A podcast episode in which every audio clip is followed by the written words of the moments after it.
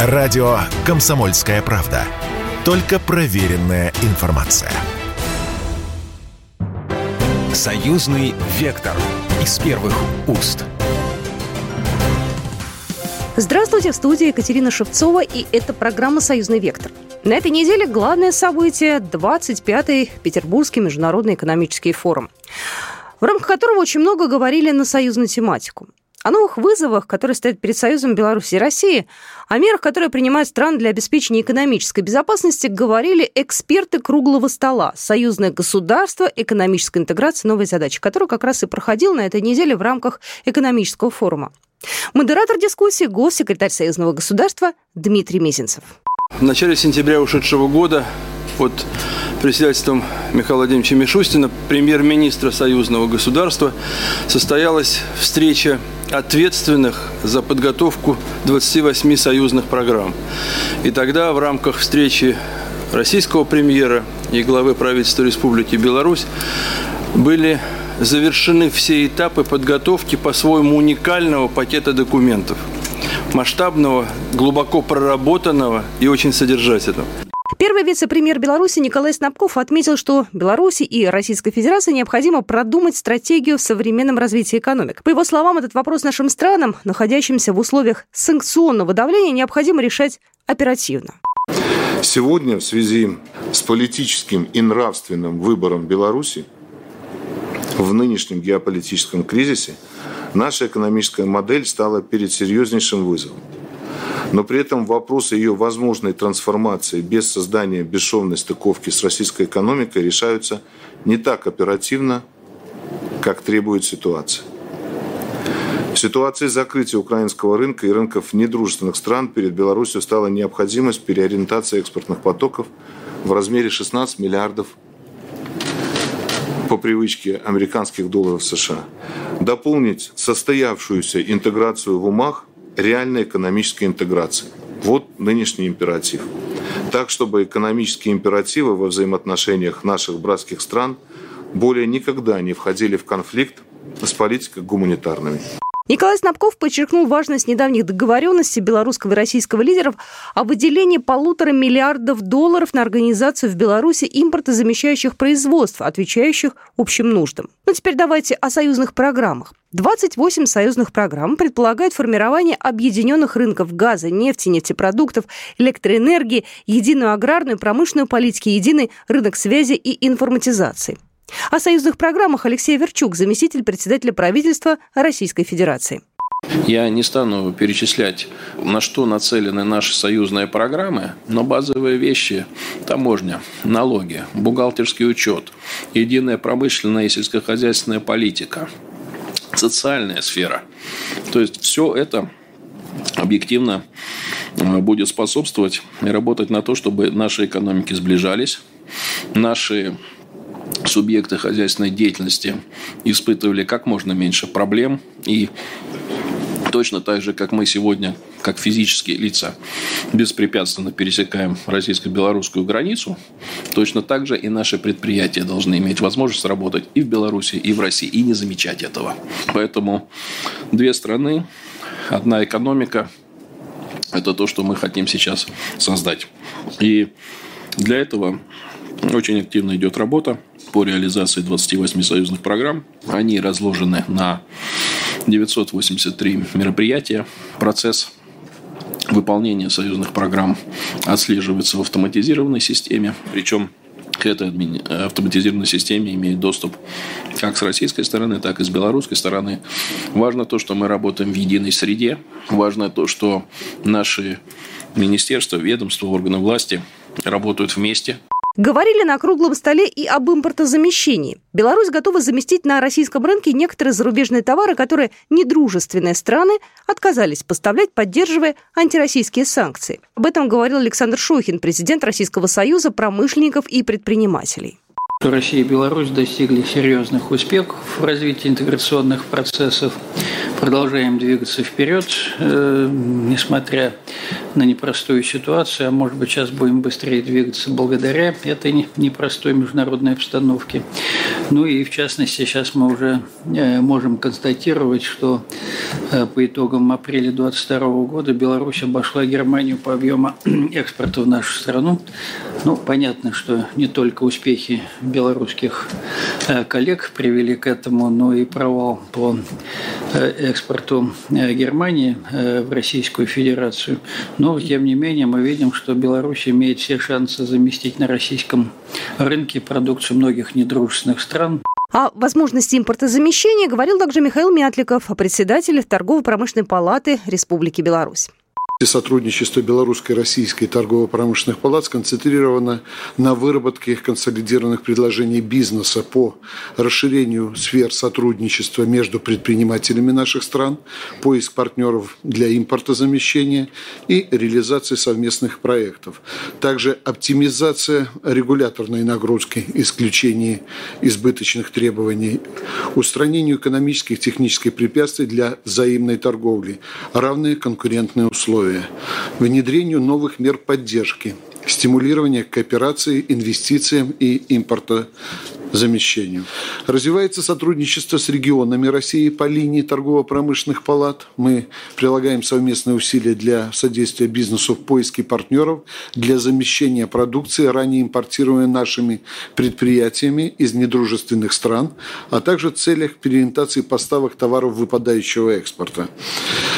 Разумеется, взаимодействие наших палат в целях продвижения интересов отечественного бизнеса не ограничивается двухсторонним форматом. Мы ищем возможности реализации предложений бизнеса и в рамках других интеграционных объединений, ну, о них только что говорил Александр Николаевич, наверное, я останавливаться не буду, но предложения палат нашли поддержку, и на их э, основании, например, э, в Евразийском экономическом союзе и комиссия приняла уже ряд документов на основании предложений бизнеса.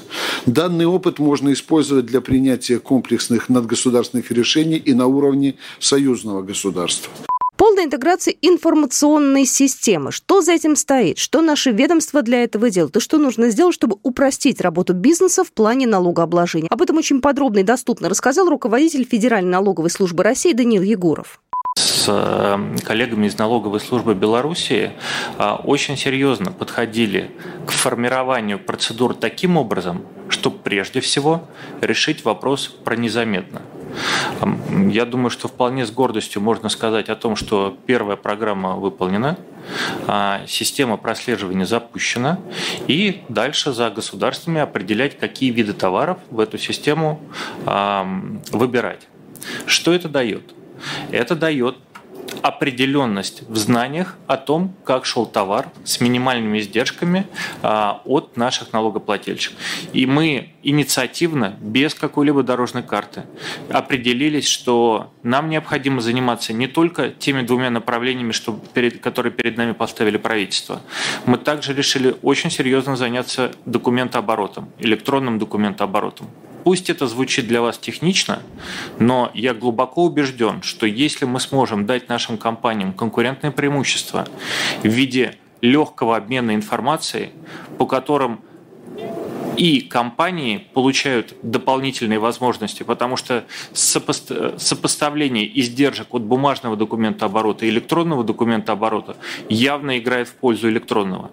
Это и управление на основании данных, это конкурентное преимущество компаний, и в конечном итоге это конкурентное преимущество стран, которые могут из этого создавать как новые доступы к данным, так и новые системы налогов, которые не висят бременем на плечах компаний и индивидуальных предпринимателей, а которые а, обеспечены работой налоговых служб а, в наших странах.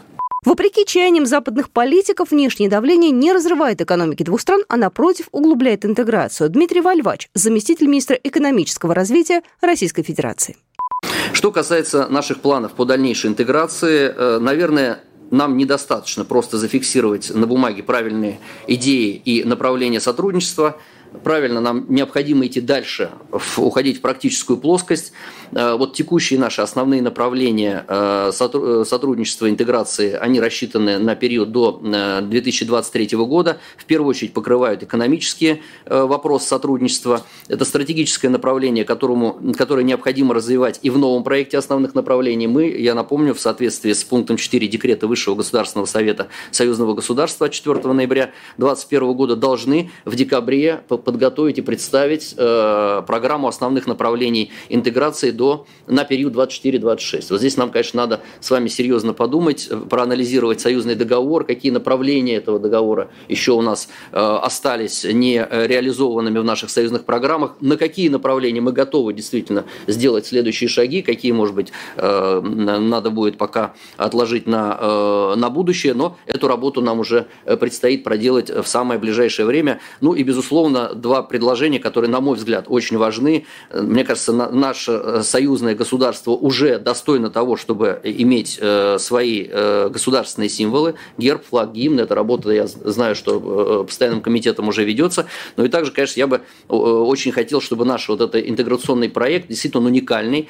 В каком-то смысле он, ну, такой, как, как бы сказать, эталонный, чтобы мы о нем больше говорили, чтобы мы о нем больше рассказывали людям, что он дает бизнесу, что он дает гражданам наших стран.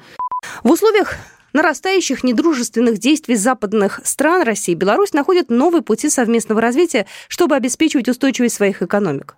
Ну а углубление интеграции в рамках союзного государства для России и Беларуси остается исключительной задачей.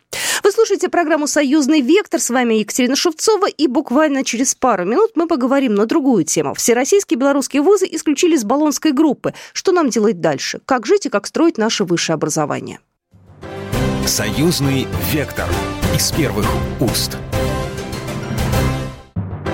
Союзный вектор из первых уст. Еще раз я всех приветствую. Меня зовут Екатерина Шевцова. Итак, новость этой недели. Все российские и белорусские вузы исключили из Болонской группы, заявил замминистра науки и высшего образования Российской Федерации Дмитрий Афанасьев. По его словам, Болонская группа объявила о решении прекратить представительство России и Беларуси во своих всех структурах. Это значит, что все образовательные организации страны, высшие учебные заведения исключены из баллонского процесса. Я цитирую Дмитрия Афанасьева. «Эта декларация не договор. Нам не надо разрывать, выходить из какого-то договора. Я бы сказал, что эта баллонская система из нас вышла, а не мы из нее», отметил Афанасьев, выступая на этой неделе на расширенном заседании Комитета Совета Федерации по науке, образованию и культуре.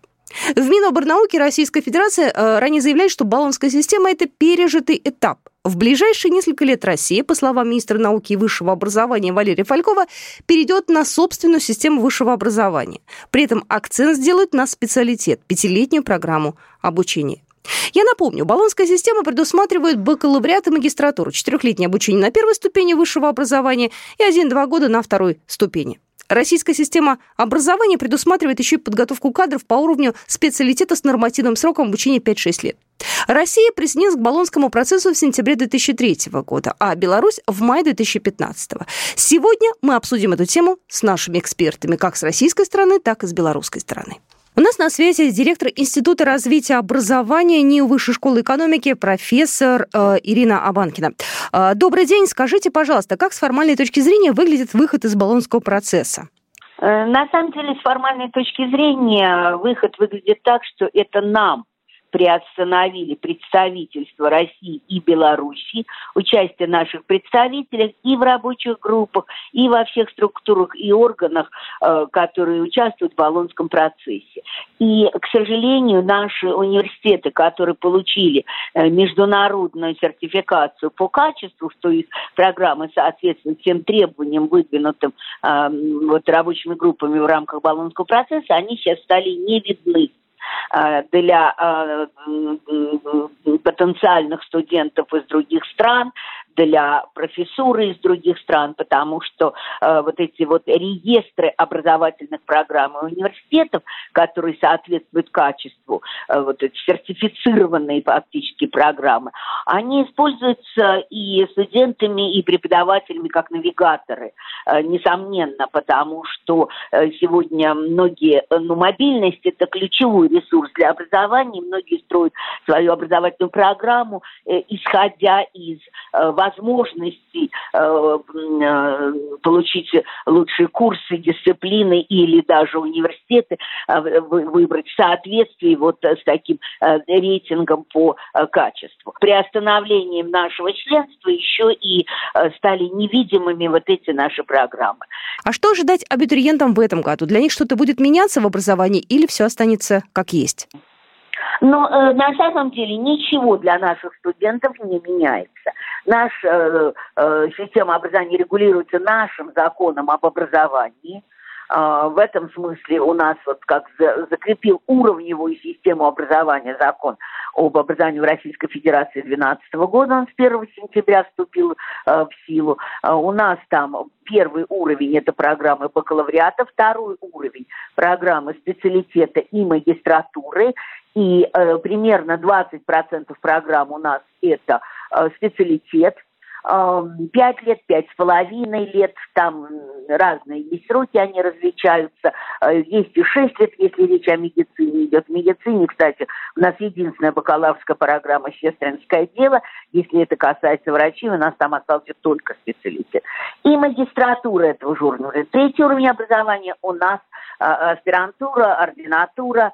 Э, и э, вот здесь тоже есть расхождение с баллонской системой, потому что мы не приравниваем магистратуру к первой ученой степени. Первая ученая степень у нас фактически только на третьем уровне.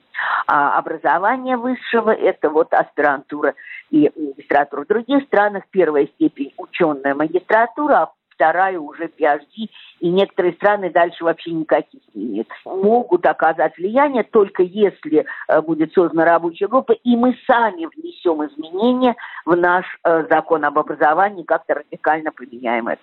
Нужно ли нам отказываться от бакалавриата магистратуры и, может быть, что-то взять из советской системы? А, вы знаете, все, что можно взять из советской системы с точки зрения регулирования, вообще говоря, взято. У нас сохранен специалитет, э, у нас э, сохранены э, многие принципы э, в программах. Мы как раз в баллонской системе несколько отставали.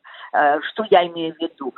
Все-таки даже в бакалавриате значительную долю должны составлять предметы и курсы по выбору, э, поскольку баллонская система стоит на принципах студентоориентированного подхода, э, в которой формирование собственной образовательной программы с высокой долей курсов по выбору, э, вот этих элективных курсов, плюс широкие возможности для факультативов, является основой при формировании программы. Обязательная часть не такая большая. У нас 80, иногда до 90% в бакалавриате, особенно на ранних курсах, все-таки без выбора выбора, без альтернативы. Идет обязательная программа. А, вот и в послании бюджетном президента Российской Федерации было высказана идея 2 плюс 2 плюс 2, дать право вот того самого выбора, перепроектирования своей образовательной траектории через два года после обучения в бакалавриате. Ирина Абанкина была только что в нашем эфире, директор Института развития образования НИУ Высшей школы экономики, профессор. У нас на связи Алексей Дермонт, политолог, старший научный сотрудник Института философии НАН Беларусь. Алексей, здравствуйте. Здравствуйте. Да, ну вот мы обсуждаем сегодня новость. Российские и белорусские вузы исключились из Болонской группы.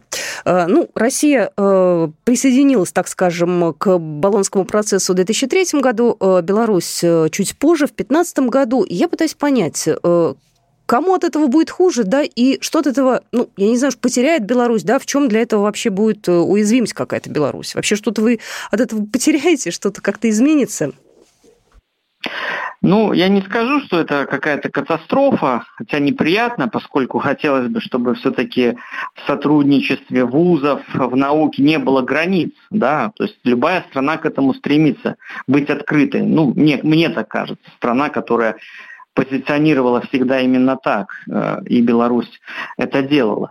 Если разбираться, зачем вообще создана была баллонская система, то, как и многое на Западе, это все создавалось именно в интересах э, Запада. То есть э, сама система работала на то, чтобы выкачивать мозги талантливых студентов из, допустим, таких стран, как наши, чтобы они ехали на Запад, но и, по сути, там оставались.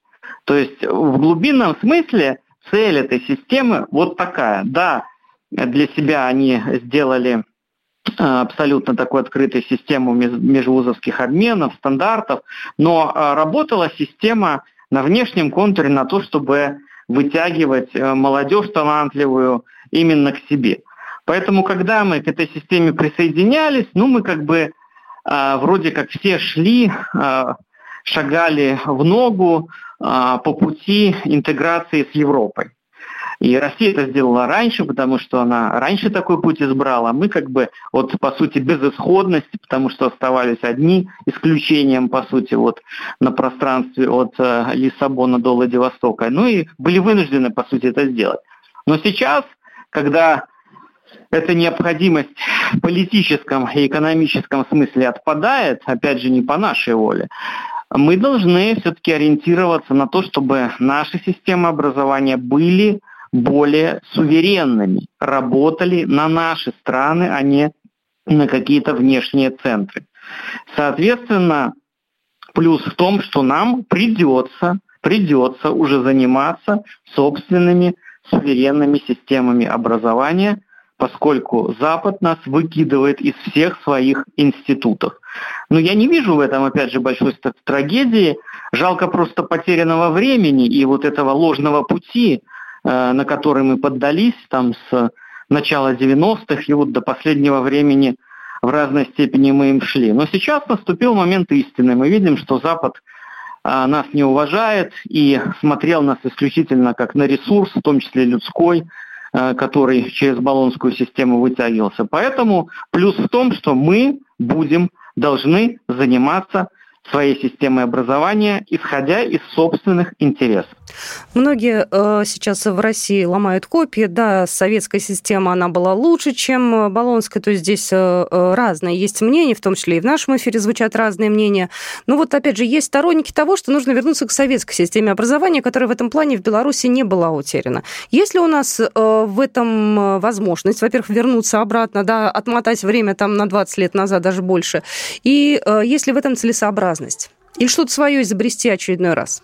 Вы знаете, вернуться назад никогда нельзя. При всем уважении и к Советскому Союзу, и к советской системе образования. Но время прошло, условия изменились. А, можно что-то оттуда брать, то, что может работать. И это нужно делать. Но, конечно, систему нужно подверстывать под современные условия, под современный мир. Это залог э, успеха, залог э, развития. Все-таки меняться в соответствии с какими-то современными реалиями. Поэтому здесь понадобится, безусловно, э, определенная работа вновь. Изучить опыт советский, изучить опыт китайский. Тоже нельзя забывать, что они брали и советскую систему, но усовершенствовали ее. И, конечно, делать что-то новое, потому что нужно смотреть на мир новыми глазами – и исходить из тех реалий, из тех целей, потребностей, которые перед нами стоят, и под это э, затачивать систему образования. Я думаю, что это самый разумный и правильный подход. Спасибо большое, Алексей. Дерман был в нашем эфире политолог, старший научный сотрудник Института философии НАН Беларуси. Спасибо большое, до свидания. Программа произведена по заказу телерадиовещательной организации Союзного государства. Союзный вектор из первых уст.